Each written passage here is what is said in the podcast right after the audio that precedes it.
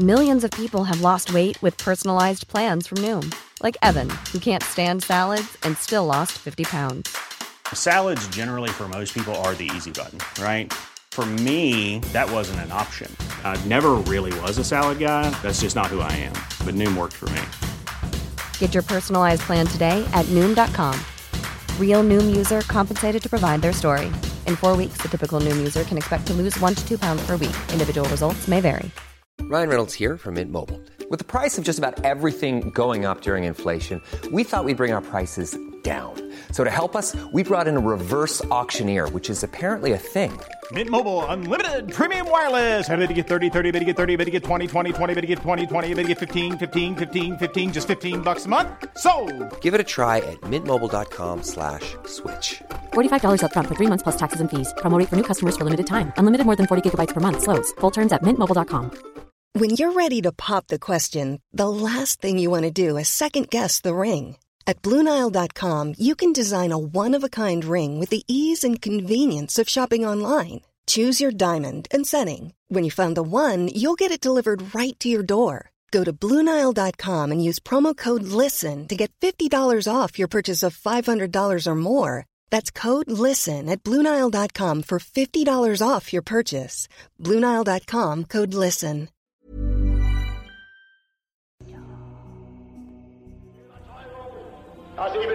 به زودی زمانی می‌رسد که حتی مخالفان ما به آنچه که ساخته ایم و آنچه که با تلاش زیاد به دست آورده ایم درود خواهند فرستاد. درود بر آلمان جدید. درود بر آلمان قهرمان. از مرگ مادرش اون دیگه هیچ وقت گریه نکرده بود. هیتلر می‌گفت این تلخ ترین واقعیت زندگی داشت با نقاشی کشیدن و کارت پستال درست کردن زندگیشو میگذرون کم کم به سیاست و دفاع از حق و حقوق کارمندا هم یکی از. سخنرانیاش فریاد زد وقتی قدرت رو به دست بگیرم مثل گاونیش پیش علت. اصلی همه بدبختی و نگرانی های جهان یهودیان شخصیت هیتلر روز به روز به دیکتاتور بزرگ آدولف نزدیک هیتلر در 44 سالگی صدر اعظم آلمان شد تا مسیر تاریخ بشریت رو تغییر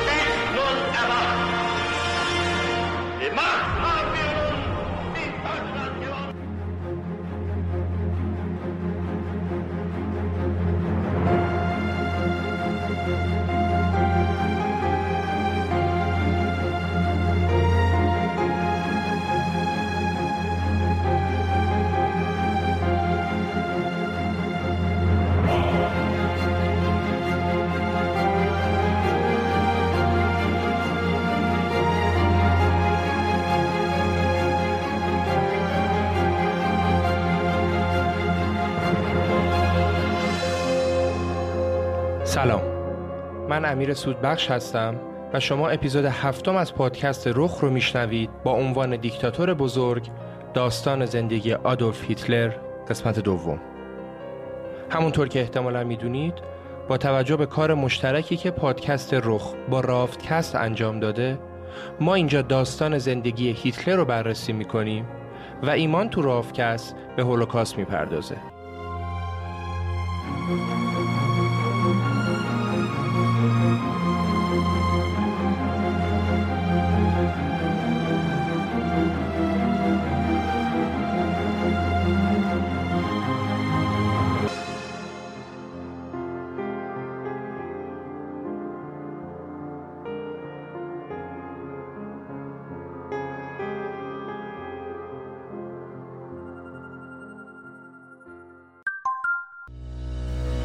خرید فرش به صورت اینترنتی می‌تونه سخت باشه. چون نمی‌تونی بفهمی فرشی که انتخاب کردی واقعا به خونت میاد یا نه. اما ابزار باحال پرو آنلاین فرش مودما این کار رو راحت کرده. قبل از اینکه بخوام این ابزار رو بهتون معرفی کنم یه یادآوری کنم که مودما اولین و تنها فرش دولاییه که توی ماشین لباسشویی شسته میشه و روی تمام سطوح هم کاملا ضد لغزشه حالا ببینیم این پرو آنلاین چجوریه. اینجوریه که یه عکس از فضایی که می‌خواید فرشتون رو توش پهن کنید می‌گیرید و فرش به صورت مجازی توی همون فضا براتون پهن میشه. حتی می‌تونید سایز فرش رو تغییر بدید تا در نهایت به سایزی برسید که واقعا برای خونه شما مناسبه و خیلی راحت هم خرید کنید. اگه پرو آنلاین رو امتحان کنید می‌بینید خیلی به واقعیت نزدیکه و استفاده ازش حسابی لذت بخشه. برای دیدن فرشای مودما و استفاده از قابلیت پرو آنلاین حتما به مودما dot com سر بزنید. آدرس وبسایت و پیج اینستاگرامشون رو هم توی توضیحات اپیزود براتون گذاشتم. تو اپیزود اول زندگی هیتلر رو از تولد تا 44 سالگی مرور کردیم. دیدیم که دوران جوونیشو به بطالت میگذروند عاشق نقاشی و اپرا بود. مرور کردیم که چه عواملی باعث شد هیتلر ضد یهود بشه. از شجاعتش تو جنگ گفتیم و در نهایت سیر اتفاقات سیاسی رو از سی سالگی تا 44 سالگی اون بررسی کردیم و دیدیم چی شد که هیتلر به مقام صدر اعظمی آلمان رسید. پیشنهاد می‌کنم اگه قسمت اول رو گوش نکردید حتما همین الان استاب کنید اول اون قسمت رو گوش بدید تا با افراد و گروه هایی که تو قسمت دوم داریم ازشون نام می‌بریم آشنا باشید و در جریان موضوع قرار بگیرید. خب بریم ببینیم هیتلر بلا فاصله بعد از اینکه صدر اعظم شد چه کارایی کرد. از نظر ساختار قدرت هیتلر نفر دوم کشور بود. اول رئیس جمهور هیندربورگ پیرمرد 85 ساله بود بعد اون صدر اعظم هیتلر بود. تو اولین جلسه کابینه با وجود مخالفت اولیه هیندربورگ هیتلر فرمان انحلال پارلمان و انتخابات مجدد رو صادر کرد. چرا؟ می‌خواست حزبش تو انتخابات مجدد کرسیای بیشتری به دست بیاره. بعد قانون حفاظت و حمایت از خلق آلمان رو تصویب کرد. به موجب این قانون تظاهرات سیاسی و مطبوعات احزاب رقیب ممنوع شد. تمرکز اصلیش هم رو کمونیستا و سرکوب کردن اونا بود. فقط تو یه ایالت ده ها هزار نفر از مخالفا بازداشت شدن. گوبل تو خاطراتش نوشت یه بار دیگه زندگی برامون لذت بخش شده. واقعا هم لذت بخش شده بود. تو انتخابات مجدد مجلس با تبلیغات رادیو و تلویزیون و مهمتر از همه محبوبیتی که حزب هیتلر به دست آورده بود تونست 288 کرسی مجلس رو بگیره. یعنی اکثریت پارلمان. بعد قانونی تصویب کرد که اختیارات قانونگذاری و تغییر مواد قانون اساسی رو به دولت می‌داد. یعنی مجلس یه قانونی تصویب کرد که اختیار قانونگذاری را از خودش گرفت داد به دولت قانون بعدی که تصویب شد این بود که حق تصویب نهایی قوانین از رئیس جمهور گرفته شد و به صدر اعظم داده شد با تصویب این قوانین هیتلر داشت پایه های دیکتاتوری خودش رو کاملا قانونی محکم می کرد. احزاب فعال پشت سر هم منحل می شدن. حزب ناسیونالیست آلمان، گروه سیاسی راست، نظام جوانان آلمانی، حزب جوانان باواریا اینا همه از بین رفتن. حزب هیتلر شد تنها حزب بزرگ قانونی کشور هیتلر حتی پرچم آلمان هم عوض کرد و طرح صلیب شکسته معروف رو به پرچم اضافه کرد. راجع به تاریخچه صلیب شکسته و چندین موضوع جذاب دیگه تو پیج اینستا پادکست به مرور مطالب تکمیلی می‌ذاریم که می‌تونید دنبالش کنید. تو همین اثنا هیتلر یک وزارتخونه جدیدم به نام وزارت اطلاعات خلق و تبلیغات هم تأسیس کرد. بهترین گزینش هم کرد وزیر این نهاد تازه تأسیس. کی؟ گوبلز تو این دوران هیتلر سعی کرد شور و هیجانی که تو مردم ایجاد کرده بود و به نفع عقاید خودش مصادره کنه و مردم رو بیش از پیش با خودش همراه کنه البته بهبود اوضاع اقتصادی، معافیت های مالیاتی و ایجاد اشتغال هم تو این همراهی مردم خیلی تاثیر گذاشت و ملت هم برای کارهایی که کرده بود واقعا دوستش داشتن.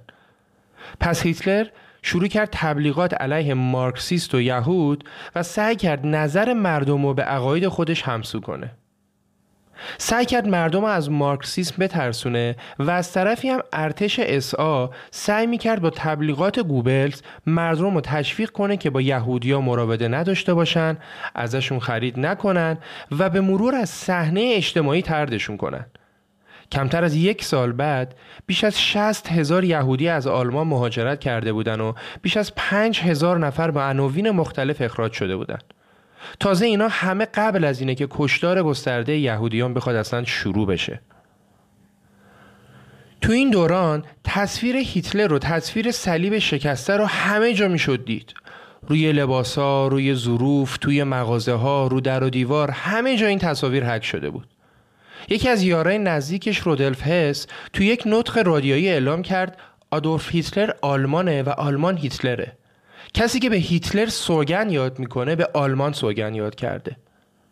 این قوانینی که تصویب می‌شد و این قبیل سار نظرها باعث شد رئیس تشکیلات اسا به نام ارنست روم که دوست قدیمی هیتلر هم بود با هیتلر اختلاف نظر پیدا کنه.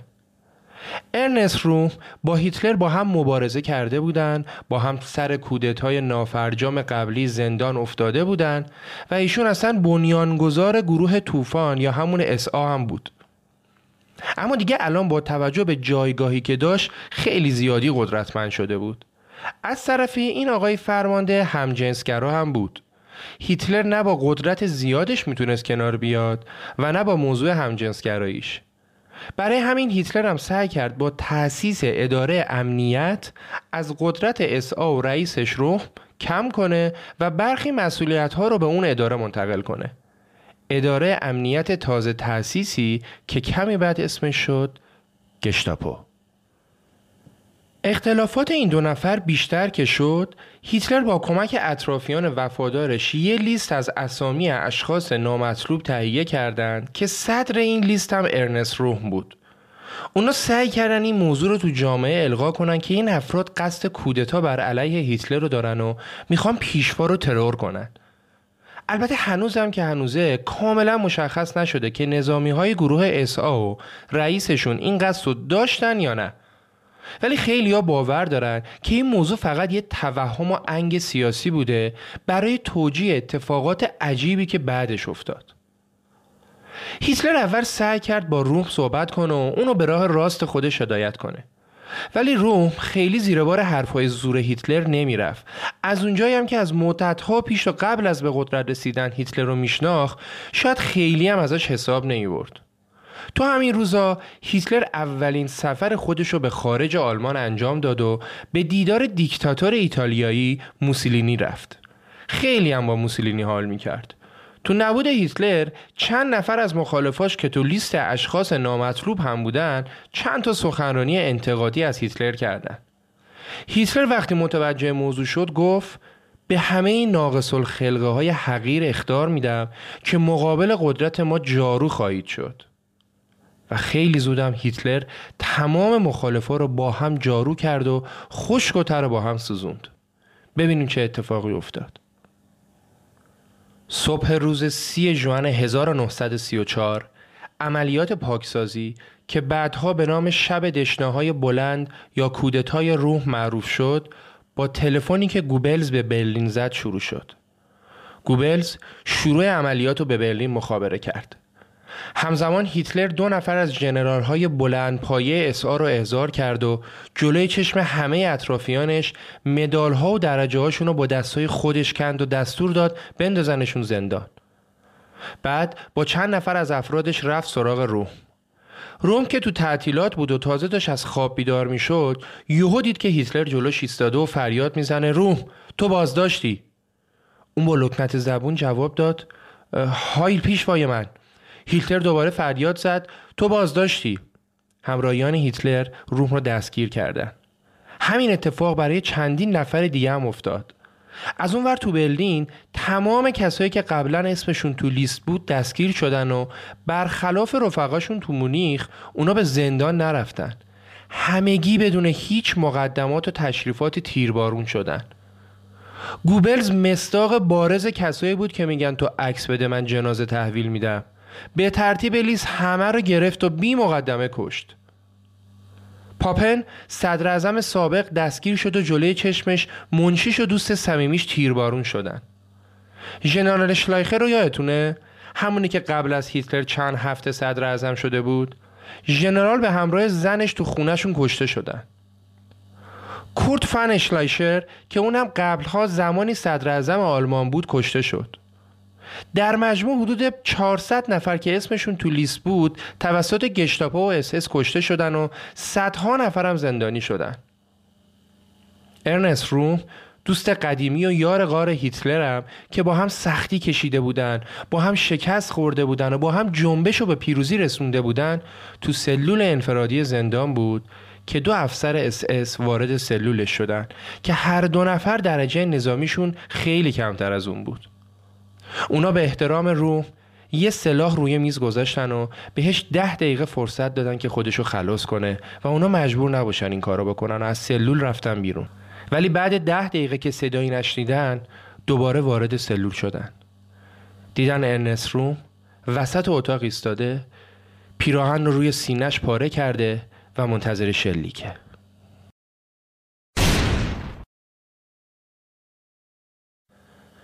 چند روز بعد از عملیات به سرویس های پلیس دستور داده شد تمام اسناد عملیات رو بسوزونن و روزنامه ها حق چاپ تسلیت برای کشتهار هم نداشتن. وقیهانه تر از همه چیز این بود که 20 لایحه قانونی تو پارلمان به تصویب رسید که طبق اون تمامی تدابیری که به منظور دفاع از دولت و برای درهم شکستن خیانت به اصطلاح بزرگ توطعه علیه امنیت کشور اتخاذ شده بود قانونی اعلام شد. هیتلر این بار هم خلاف قانون عمل نکرده بود. منتها اول عمل کرده بود بعد برای عملش قانون گذاشته بود. رئیس جمهور پیرمرد که اسیر و مسخ هیتلر شده بود تلگرامی برای هیتلر فرستاد که شما ملت آلمان رو از یک خطر بزرگ نجات دادید. کمی بعد حال پیرمرد 85 ساله وخیم شد. هیتلر با رعایت حداکثر احترام و ستایش لایحه‌ای را مطرح کرد که بعد از درگذشت رئیس جمهور وظایف اون به صدر اعظم منتقل بشه و دیگه پست رئیس جمهوری وجود نداشته باشه. در کمال فروتنی گفت من نمی‌تونم جای هیندربورگ فقید بشینم. بعد مرگ رئیس جمهور هیتلر رایحه را به رفراندوم گذاشت و نتیجه رفراندوم هم که مشخص بود. هیتلر با تمامی اختیارات شد نفر نخست آلمان صدر اعظم رایش پیشوای بزرگ.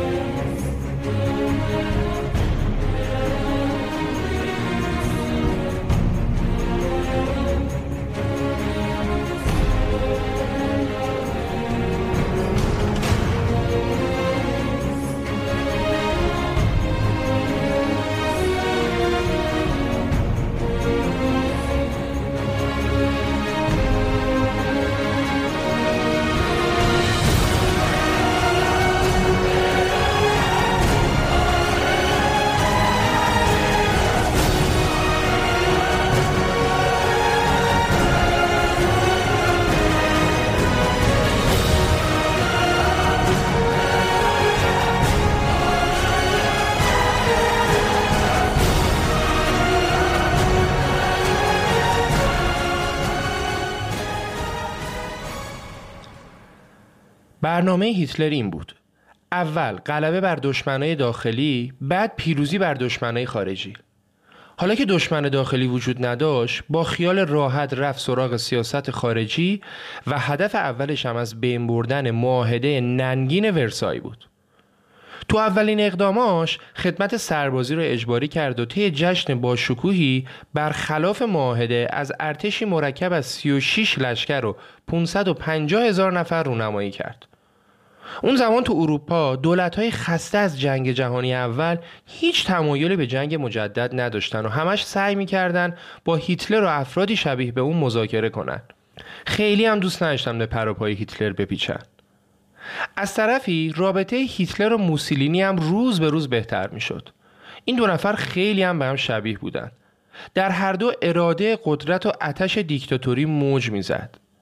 موسولینی خودشو برادر بزرگتر حس می‌کرد و هیتلر هم با احترامی غیر معمول براش سنگ تموم میذاش وقتی موسولینی اومد آلمان چنان استقبالی ازش شد که خود موسولینی هم باورش نمی‌شد. از آزینبندی تمام خیابونا و جشنها و رژه گرفته تا اعطای نشان طلایی حزب که فقط خود هیتلر اونو تا الان گرفته بود.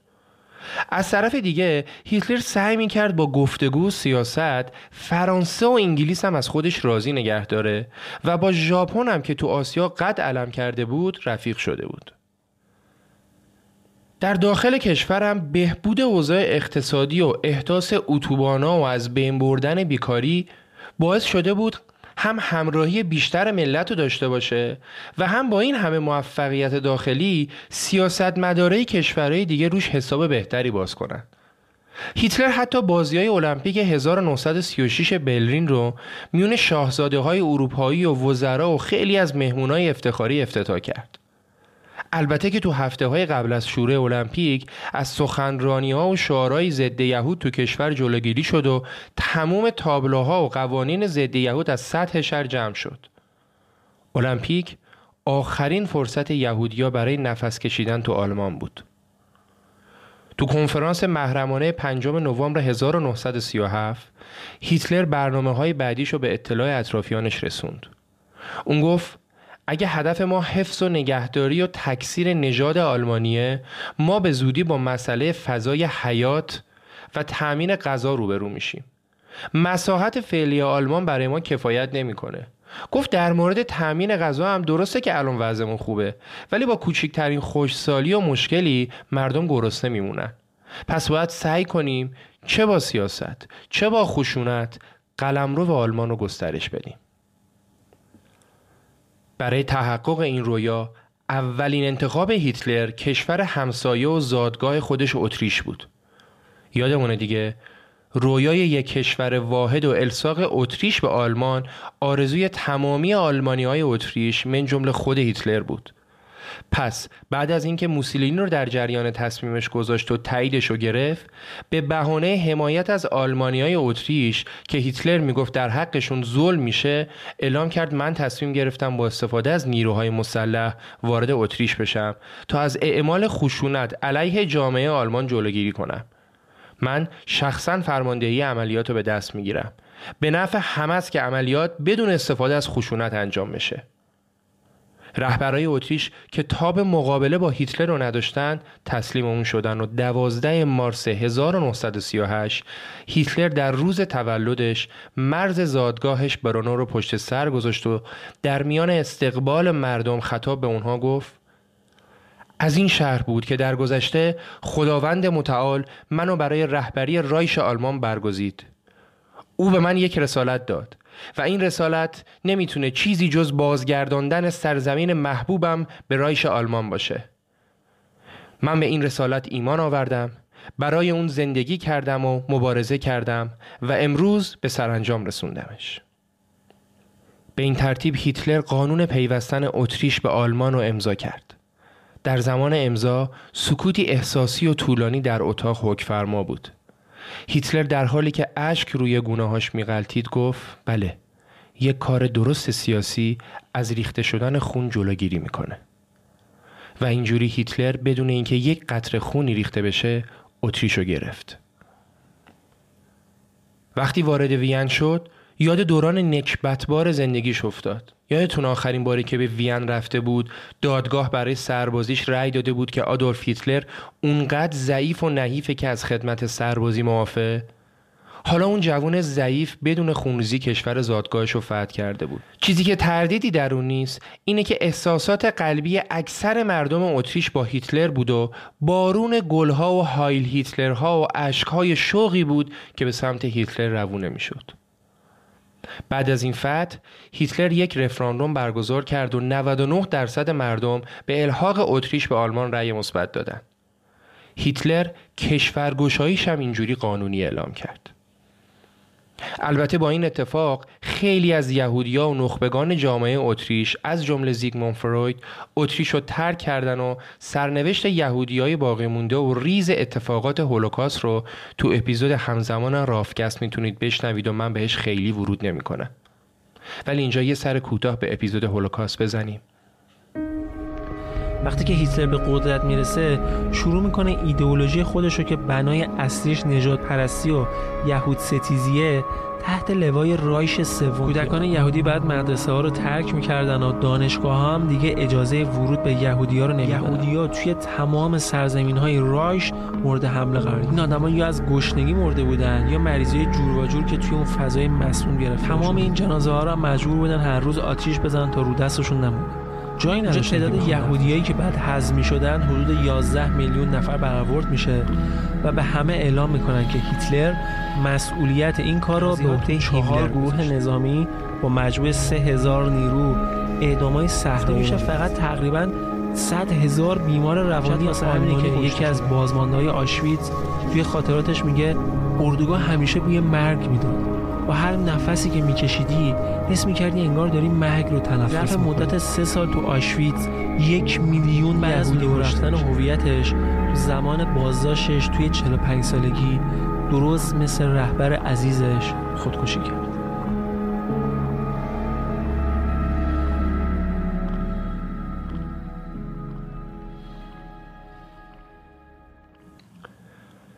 بعد اتریش هدف بعدی چکسلواکی بود. سه میلیون آلمانی مقیم تو منطقی به نام سودت تو این کشور زندگی می‌کردن و اونا هم منتظر مسیحشون بودن که همونطور که آلمانی های اتریش رو به آرزوشون رسون سراغ اونا هم بیاد. هیتلر گفت من به هیچ وجه حاضر نیستم با هیچ عذر و بهونه ای برابر ستم هایی که بر هموطنان آلمانی ما در چکسلواکی وارد میشه آروم بشینم. بهتر این موضوع برای همه روشن باشه آلمان های چکسلواکی نه بیدفاعن نه فراموش شده هیتلر آماده حمله به چکسلواکی بود و دولت های اروپایی من جمله انگلیس و فرانسه به شدت نگران بروز جنگ جهانی دوم بودند. برای همین نخست وزیر انگلیس چمبرلن هفتاد ساله بدون تشریفات و در آستانه حمله آلمان به چکسلواکی برای اولین بار شخصا به آلمان سفر کرد و با هیتلر دیدار کرد. نتیجه دیدار این شد که اگه هیتلر نگران آلمان های منطقه سودت باشه انگلیس وساطت می‌کنه که این بخش از خاک چکسلواکی به آلمان داده بشه. قرار شد راجع به این موضوع تو هفته های آتی نتیجه گیری نهایی بشه. بعد از برگشت چمبرلن هیتلر برای اینکه همراهی مردمش رو بیش از پیش داشته باشه در خصوص حمله به چکسلواکی یه سخنرانی بسیار احساسی کرد. و دلایل این کارش رو توضیح داد و آخر سخنرانیش خطاب به مردم گفت من با خواهش از شما از شما ملت آلمان می‌خوام که پشت سر من باشید. و بعدش طوفان کف زدن ها و هوره ها بلند شد. وقتی هیتلر با چشمای مرتوب روی صندلی نشست گوبلز پشت تریمون آمد و شعار مشهور خودشو فریاد زد. پیشوا دستور میده ما فرمان می‌بریم. کمی بعد رؤسای دولت‌های انگلیس و فرانسه و ایتالیا و آلمان تو مونیخ دور هم جمع شدند تا در این خصوص تصمیم بگیرند. هیتلر حتی اجازه نداد نمایندههایی از چکسلواکی تو کنفرانس شرکت داشته باشند. حوالی ساعت سه صبح موافقت نامه به امضا رسید و قرار شد سرزمین سودت به اشغال آلمان ها در بیاد.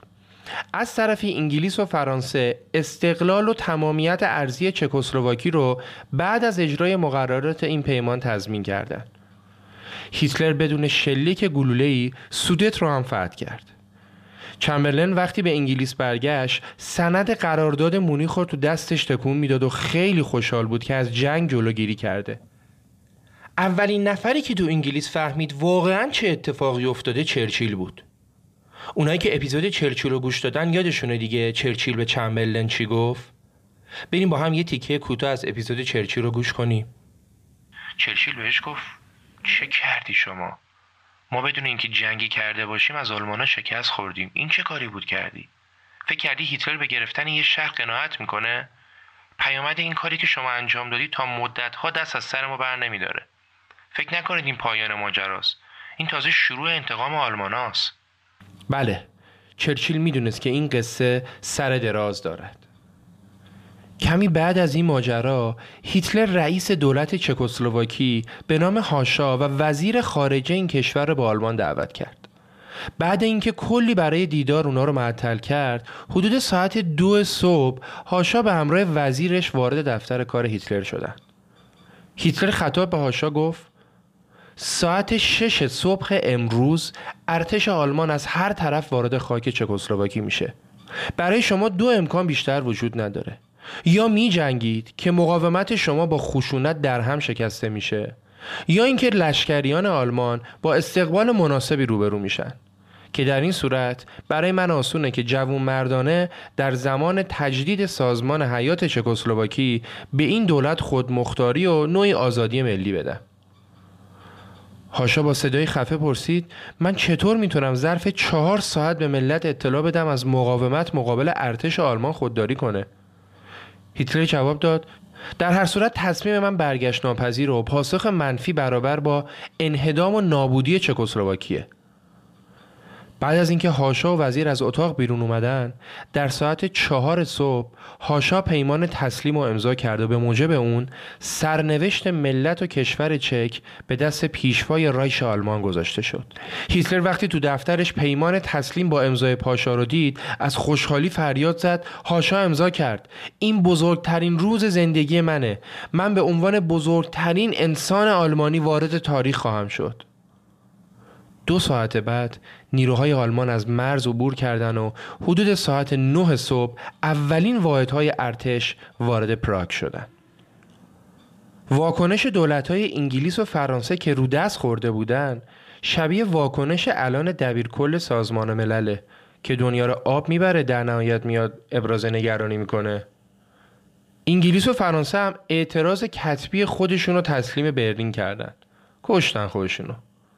پنج روز بعد از ورود به پراگ هیتلر به دولت لیتوانی گفت با زبون خوش شهر کوچک بندری ممل که بعد جنگ جهانی اول و طبق اهنامه ورسای به لیتوانی ملحق شده بود و پس بده. وگرنه پا میشیم میایم اونجا. دیگه ارتش تا اونجا بیاد کل کشور رو می‌گیره. دولت لیتوانی هم اطاعت امن کرد و شهر ممل رو به آلمان تحویل داد. و هیتلر میون کف زدنهای شورانگیز و تشویق مردم وارد ممل شد. بعد از اتریش و چکسلواکی هدف بعدی لهستان بود. تو لهستان یه شهر آلمانی بود به نام دانزینگ که تو معاهده ورسای داده بودنش به لهستان و هیتلر به بهانه بازپسگیری دانزینگ آماده حمله به لهستان شده بود. این بار انگلیس و فرانسه دست جنبوندن و با لهستان پیمانی بستن که اگه هر کشوری به لهستان حمله کنه این دو کشور به کمک لهستان خواهد اومد و هرچی نیاز باشه در اختیارش می‌گذارن. از طرفی آمریکا هم که تا الان صداش در نیامده بود تو سال 1939 یه پیامی برای هیتلر 50 ساله ارسال کرد و طی اون پیام روزولت از هیتلر خواست برای ده سال به 31 کشور که در پیام اسمشون آورده بود از جمله ایران تضمین عدم تهاجم بده. پاسخی که هیتلر تو سخنرانیش به این نامه داده به گفته خیلی ها درخشان ترین سخنرانی هیتلر بوده. هیتلر پیام روزولت رو به 21 سوال تقسیم کرد و به هر کدوم پاسخ داد. گفت دولت های غربی منظور فرانسه و انگلیس به همراه شما تو اکثر جنگ هایی که تو دنیا اتفاق میفته حضور نظامی دارن. ولی ما چندین سال تو هیچ جنگی نبودیم. الان برای کشورهایی مثل ایران و سوریه و فلسطین که تو نامه اشاره کردید ما خطرناک شدیم. آقای رئیس جمهور شما که خودتون رو مدافع خل اصطلاح و مدافع کشورهای دیگه می‌دونید وقتی آلمان پشت میز کنفرانس ورسای نشسته بود با ما رفتاری به مراتب غیر شرافتمندانه تر از رفتاری کردید که با قبایل سرخپوست آمریکا کرده بودید. آقای روزولت من هرج و مرج آلمان رو مهار کردم. تمام به سرهای تولید و صنعت رو گسترش دادم. هفت میلیون بیکار رو به واحدهای تولیدی فرستادم. آلمان رو از لحاظ سیاسی و نظامی متحد کردم و سعی کردم صفحه به صفحه این معاهده که در 448 مادهش خفت بارترین زورگویی ها بر ملت ما تحمیل شده بود و پاره کنم. من سرزمین هایی رو که در معاهده ورسای از ما دزدیده شده بود و بدون قطره خونریزی به خاک آلمان برگردوندم و احساس می کنم که از سوی قدرت متعال برگزیده شدم تا خدمتکار ملت خودم باشم. خلاصه هیتلر حسابی از خجالت روزولت در اومد و تمام حرفاش هم انصافا درست بود. هیتلر که دید انگلیس و فرانسه روبروش قرار گرفتن دو تا کار اساسی کرد. اول اینکه با موسولینی پیمان همکاری به نام پیمان پولاد بس طبق اون دو طرف به همدیگه قول کمک بیقید و شرط نظامی دادن. کار دوم هم این بود.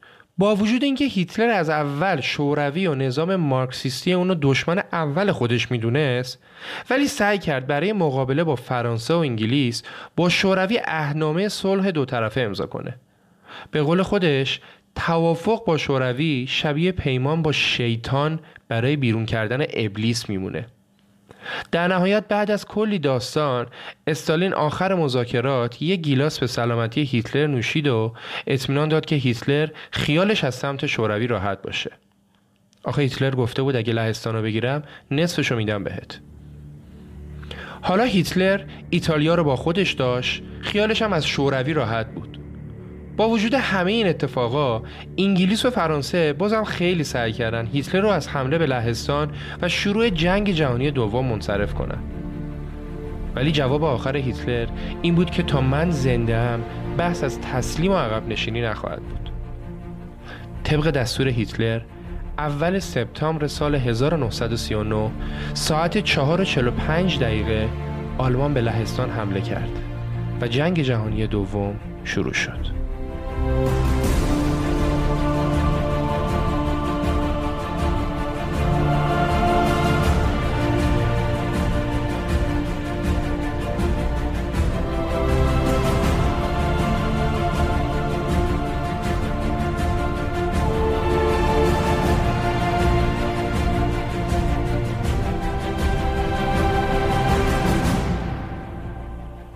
ارتش مدرن آلمان بدون هیچ مشکلی موفق شد لهستان را توی یه حرکت تسخیر کنه. کمتر از هشت روز از شروع جنگ نگذشته بود که ورشو پایتخت لهستان سقوط کرد.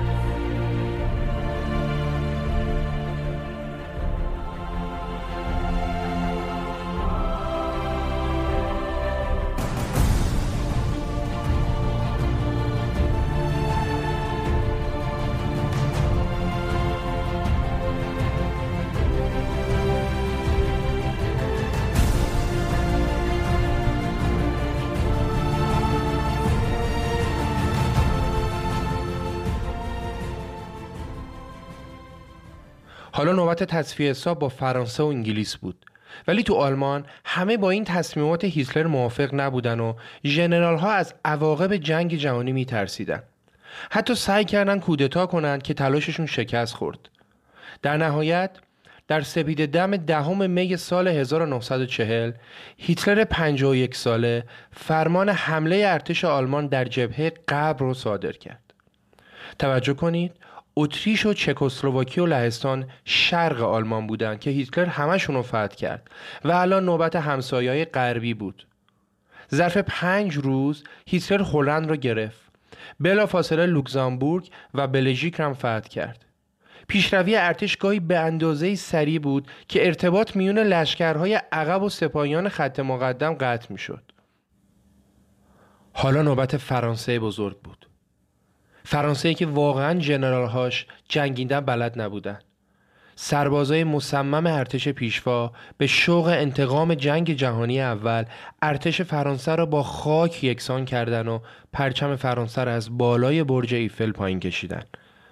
سه روز بعد وقتی یکی از جنرال های هیتلر بهش پیغام داد که من از داخل خاک فرانسه به مرز سوئیس رسیدم هیتلر تعجب کرد.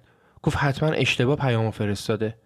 اگه پیک میفرستادن اینطوری نمی‌تونه سریع حرکت کنه که ارتش آلمان داشت حرکت می‌کرد. ولی پیام واقعیت داشت. ارتش از شمال فرانسه شروع کرده بود و تا جنوب و غرب و شرق و تسخیر کرده بود. فرانسه تقاضای آتش بس داد. دنیا تحت تاثیر فرماندهی هیتلر قرار گرفته بود و بهش لقب بزرگترین فرمانده جنگی سراسر تاریخ جهان رو داده بودند. در واقع هیتلر کمتر از دو ماه نروژ، دانمارک، هلند، بلژیک، لوکزامبورگ، فرانسه رو گرفته بود. انگلیس رو مجبور به عقب نشینی به جزیره خودش کرده بود.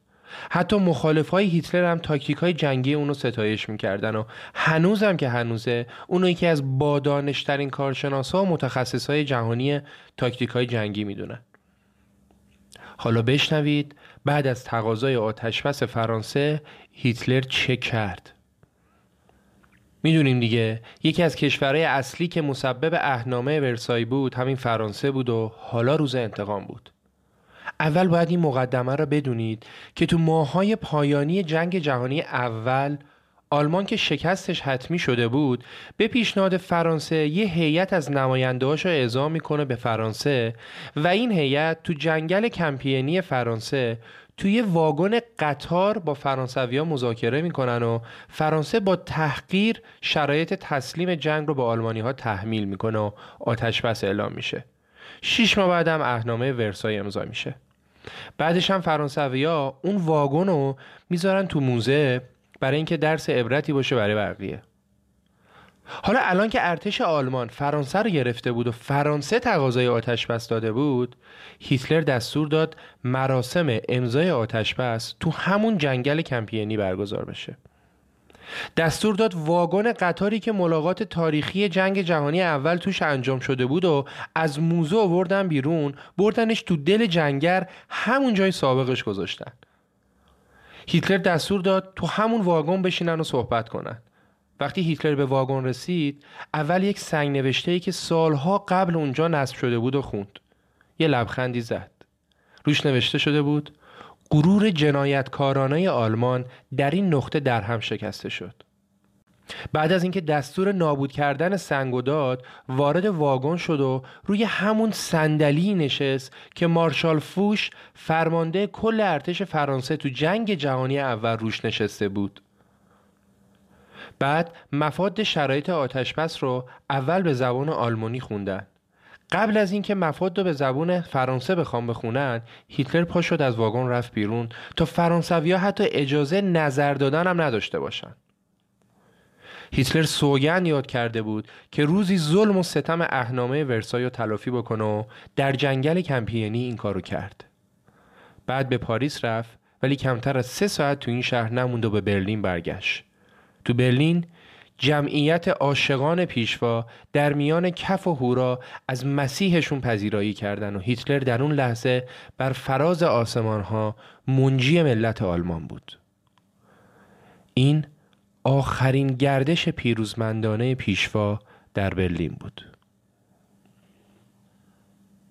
بعد از فتح فرانسه هیتلر مطمئن بود که انگلیس هم تسلیم میشه و انگلیس ها اونقدر عاقل هستن که بدونن توانایی مقابله با آلمان رو ندارن. ولی تو انگلیس چمبلن پیرمرد جای خودش رو به کسی داده بود که سیاست رو به نام اون می‌شناسن. وینستون چرچیل. پیام چرچیل به هیتلر این بود. ما هیچ سازشیانه پذیریم و به گفتگو تن نمیدیم و ترحم کسی هم قبول نخواهیم کرد. هیتلر که از پیروزی بر انگلیس مطمئن بود با توجه به جزیره بودن انگلیس جنگ هوایی شروع کرد. نبرد بریتانیا جنگ افسانه‌ای هوایی انگلیس معروف به روز عقاب در 13 اوت 1940 آغاز شد. در تمام طول حملات هر روز هیتلر منتظر اعلام آتشبس از جانب انگلیسیا بود. ولی چرچیل چرچیلتر از این حرفا بود و زیر بارون بمب‌های آلمان مقاومت می‌کرد. تو همین گیرودار هیتلر بزرگترین و نابخردانه ترین تصمیم سیاسی عمرش رو گرفت. حمله به شوروی. در خصوص دلایل این حمله میشه ساعتها صحبت کرد. در هر صورت دلیل هر چه که بود نبرد در دو جبهه با این همه فاصله از عهده هیچ ارتشی بر نمی اومد حتی ارتش بزرگ آلمان. هیتلر با امید اینکه ما تا سه هفته دیگه به سن پترزبورگ می‌رسیم خودشو کاملا به دست رویاهاش سپرده بود. روز 22 ژوئن نزدیک ساعت سه اورو به صبح هیتلر دستور حمله به اتحاد جماهیر شوروی رو صادر کرد. آلمان با 153 لشکر بیش از هزار وسیله نقلیه موتوری 3500 سلاح زرهی 7000 توپ و 2700 هواپیما تو نبرد جنگ حاضر شده بود. و این با شکوه ترین تجمع نیروهای جنگی تو یک میدان عملیاتی در کل تاریخ بود. یکی از تفاوت‌های این جنگ این بود که هیتلر از قبل دستور کشتار وحشیانه برای پاکسازی نسل رو داده بود. حتی اعلام کرده بود من سن پترزبورگ رو روی خاک می‌خوام و هیچ نشانه از شهر نباید باقی بگذارید. بعدها فرمانده یکی از گروه ها گفت فقط در سال اول یگان ما حدود 90 هزار مرد و زن و کودک و کش در مدت زمان کوتاهی بیش از 600 هزار اسیر به دست آلمان ها افتاد. از مردم عادی گرفته تا سربازا که عاقبتشون هم مشخص بود. پیشروی ها ادامه داشت. فتح کیف بار دیگه نبوغ جنگی هیتلر رو ثابت کرد. ولی اشتباه اصلی اونجا بود که هیتلر در دوم اکتبر 1941 فرمان حمله به مسکو رو صادر کرد. کمی بعد بارونهای پاییزی شروع شد. گلولای جاده ها رو به شکل چاله آب در آورد نیروهای پشتیبانی نمی‌تونستن خودشون رو برسونن. سوخت نایاب شده بود. وسایل نقلیه بی حرکت وسط گلولای به وفور دیده می‌شد.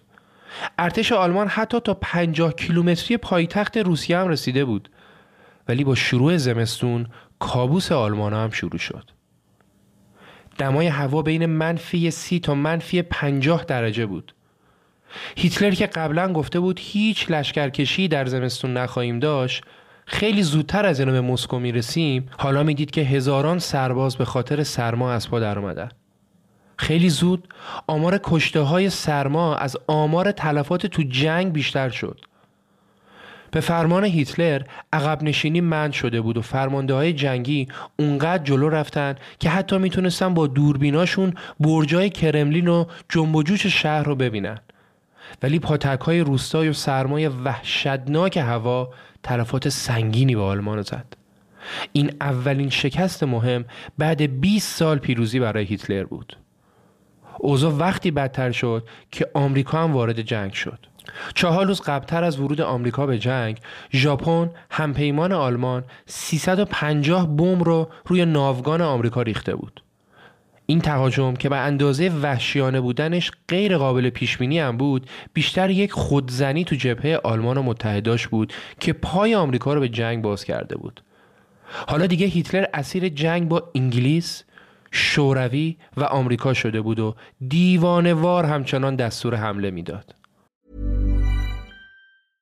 Ready to pop the question? The jewelers at BlueNile.com have got sparkle down to a science with beautiful lab-grown diamonds worthy of your most brilliant moments. Their lab-grown diamonds are independently graded and guaranteed identical to natural diamonds, and they're ready to ship to your door. Go to Bluenile.com and use promo code LISTEN to get $50 off your purchase of $500 or more. That's code LISTEN at Bluenile.com for $50 off. Bluenile.com code LISTEN.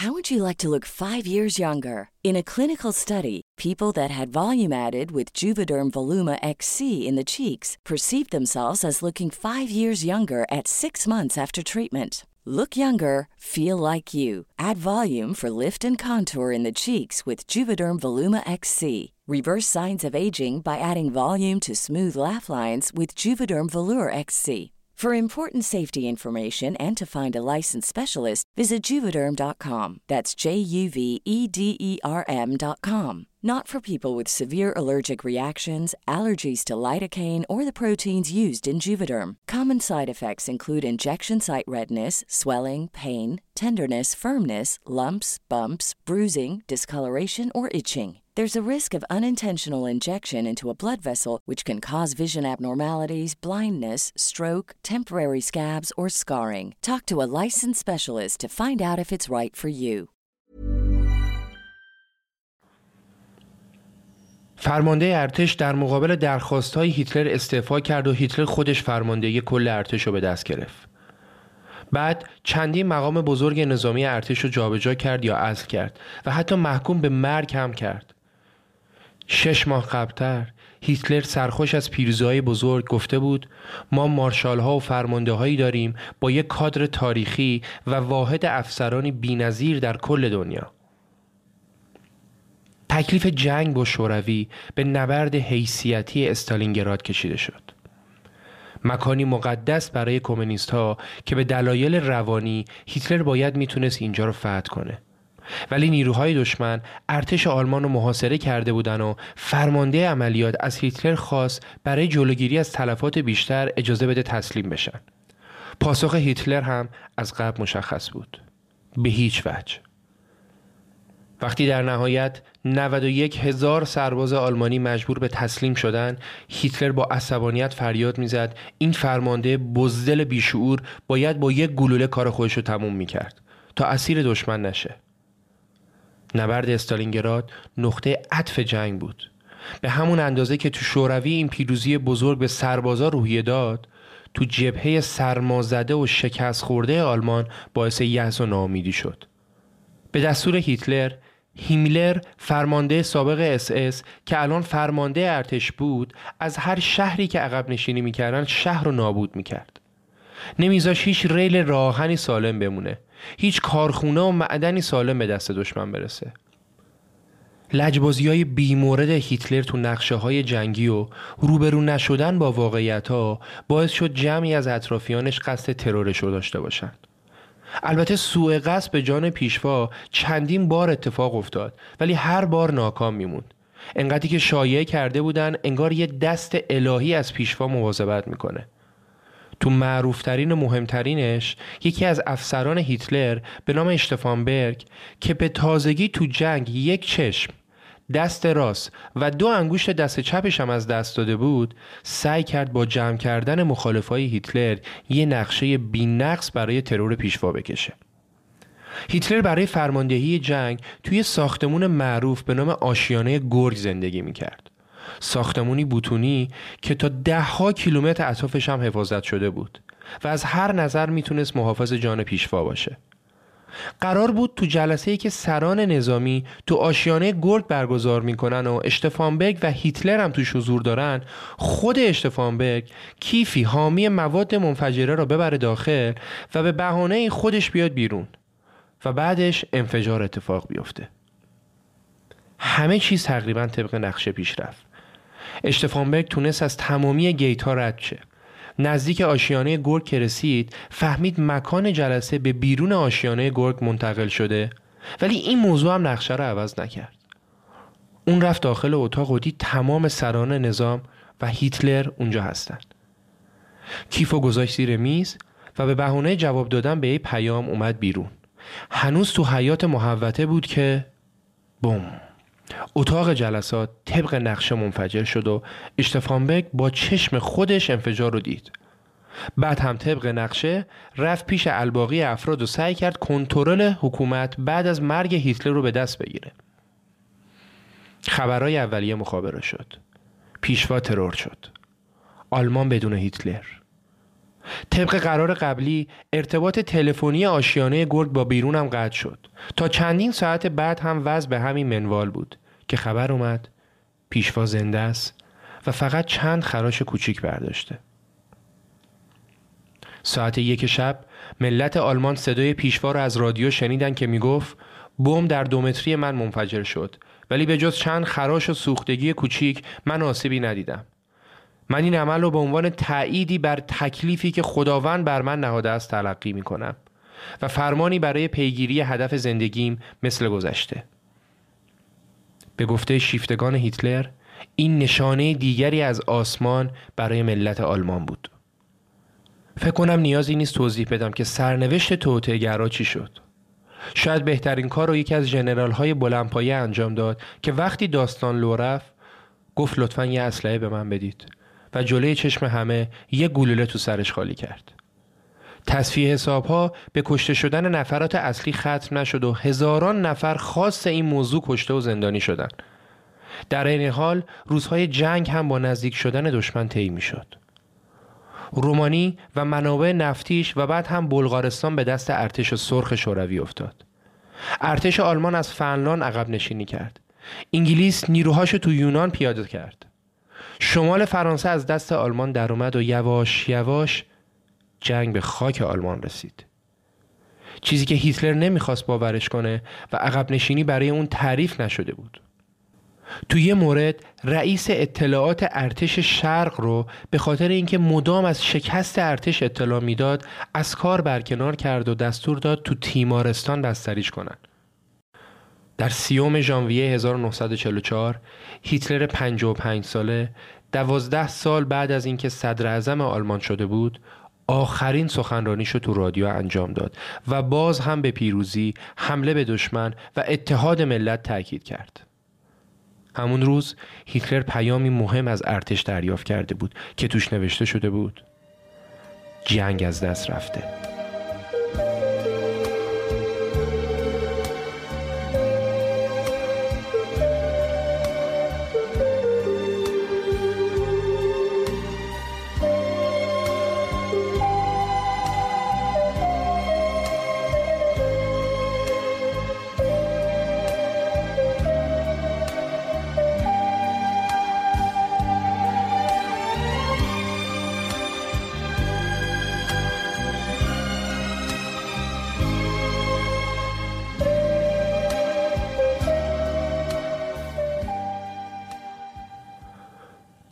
آخر جنگ هیتلر به شدت عصبی شده بود.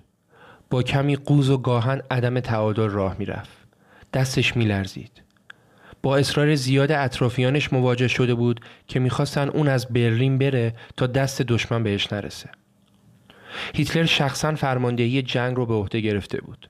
تو دستور معروفی به نام دستور پرچم اس اس به تموم خونه هایی که پرچم سفید رو به نشانه صلح و در امان بودن از دست دشمن آویزون کرده بودن حمله کرد و مردای خونه رو به زور به جنگ برد.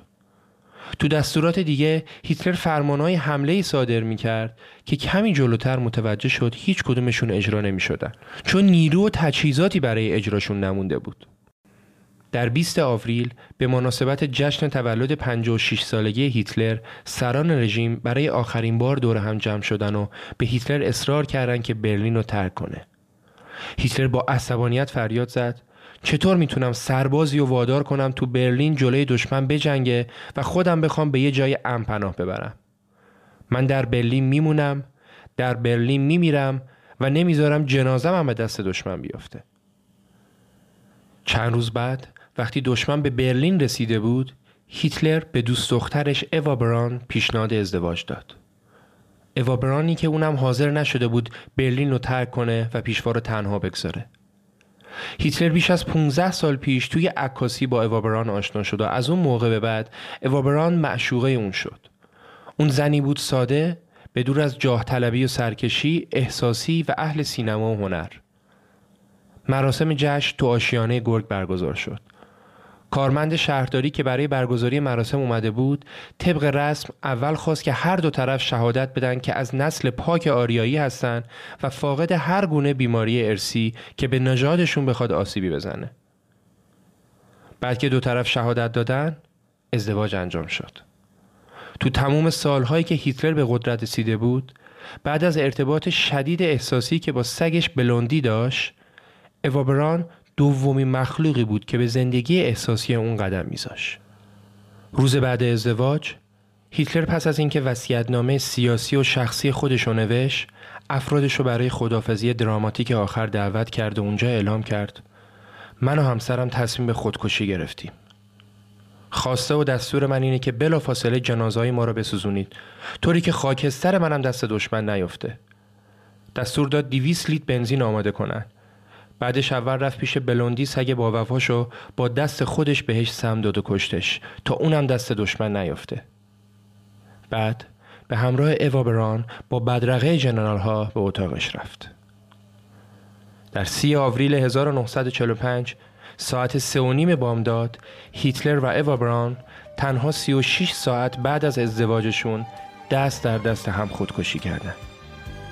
آخرین افراد هیتلر جنازه ها رو به محوطه بردن و بنزین رو جنازه ها ریختن و در حالی که جنازه ها رو آتش می زدن با دستانی کشیده شده فریاد زدن. هایل هیتلر!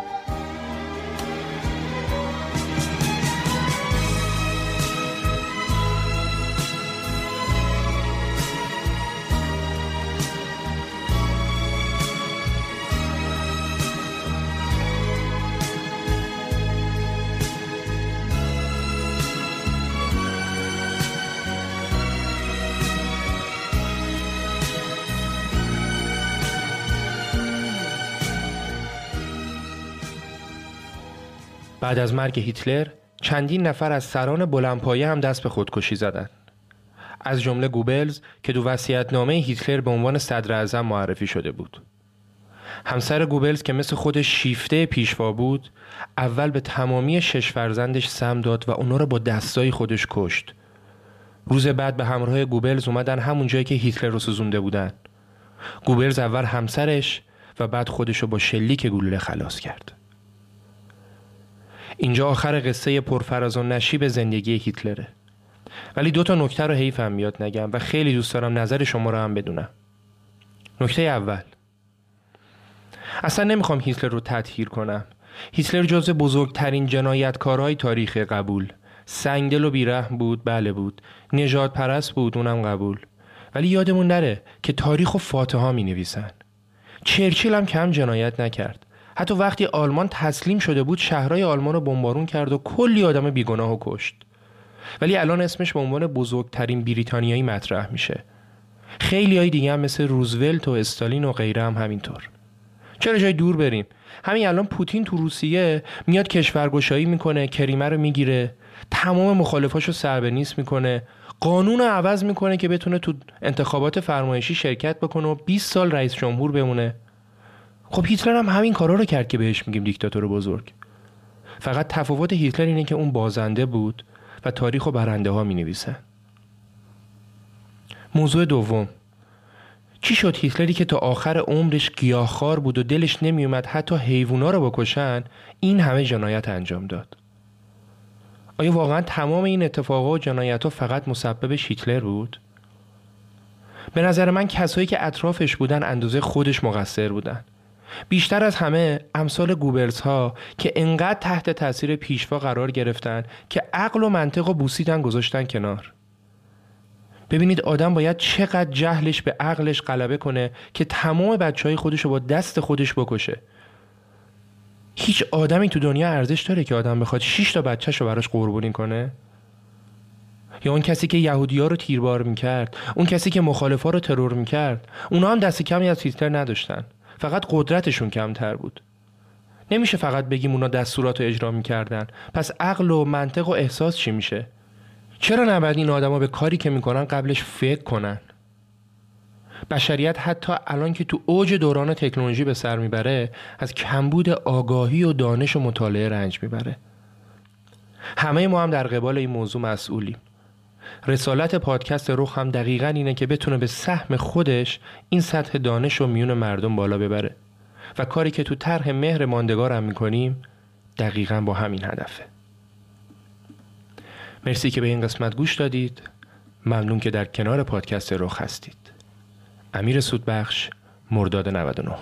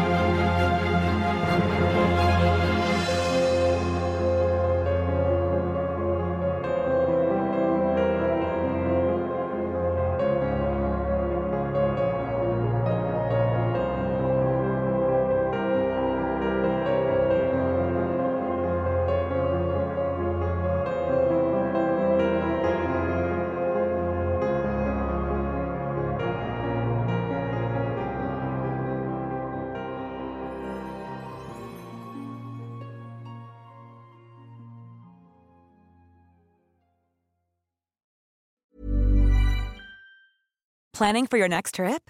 Elevate your travel style with Quince. Quince has all the jet setting essentials you'll want for your next getaway, like European linen, premium luggage options, buttery soft Italian leather bags, and so much more. And is all priced at 50 to 80% less than similar brands. Plus, Quince only works with factories that use safe and ethical manufacturing practices. Pack your bags with high-quality essentials you'll be wearing for vacations to come with Quince. Go to quince.com slash pack for free shipping and 365-day returns.